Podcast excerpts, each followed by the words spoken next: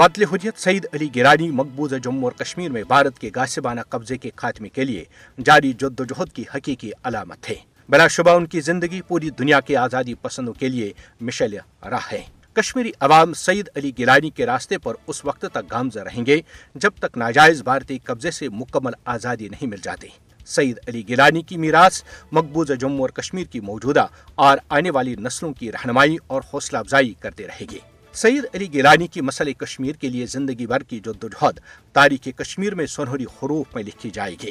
سعید علی گیلانی پوری زندگی پاکستان کے ساتھ جموں اور کشمیر کے الحاق کے پرجوش حامی اور وکیل رہے۔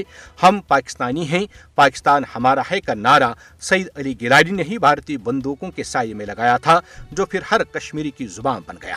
سعید علی گیلانی کو خراج عقیدت پیش کرنے کا بہترین طریقہ ان کے مشن کو حصول مقصد تک جاری رکھنا ہے۔ سعید علی گیلانی تنازع کشمیر پر اپنے غیر متزلزل موقف پر کشمیری عوام میں بڑے پیمانے پر عزت و احترام کی نگاہ سے دیکھے جاتے ہیں۔ بھارت کشمیری عوام کی سعید علی گیلانی سے محبت کو کبھی ختم نہیں کر سکے گا۔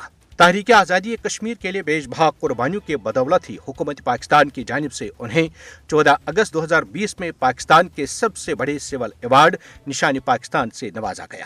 بھارت نے انہیں 1 دہائی سے زائد عرصے تک مسلسل گھر میں کھانا نظر بند رکھا، لیکن وہ ان سے آزادی اور مزاحمت کی سوچ کو چھیننے میں ناکام رہا۔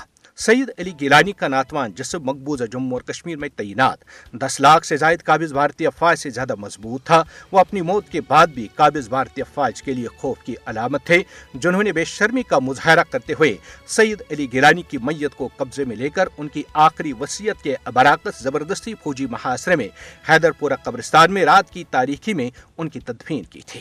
بانی پاکستان قائد اعظم محمد علی جناح کی طرح قائد کشمیر سعید علی گیلانی نے بھی ماضی کے واقعات سے یہ نتیجہ اخذ کیا تھا کہ ہندو کبھی بھی بھارت میں مسلمانوں کے وجود اور مقبوضہ جموں اور کشمیر میں اکثریتی آبادی کے طور پر قبول نہیں کریں گے۔ مودی کے اقدامات نے سعید علی گیلانی کے نظریات کو درست ثابت کیا ہے۔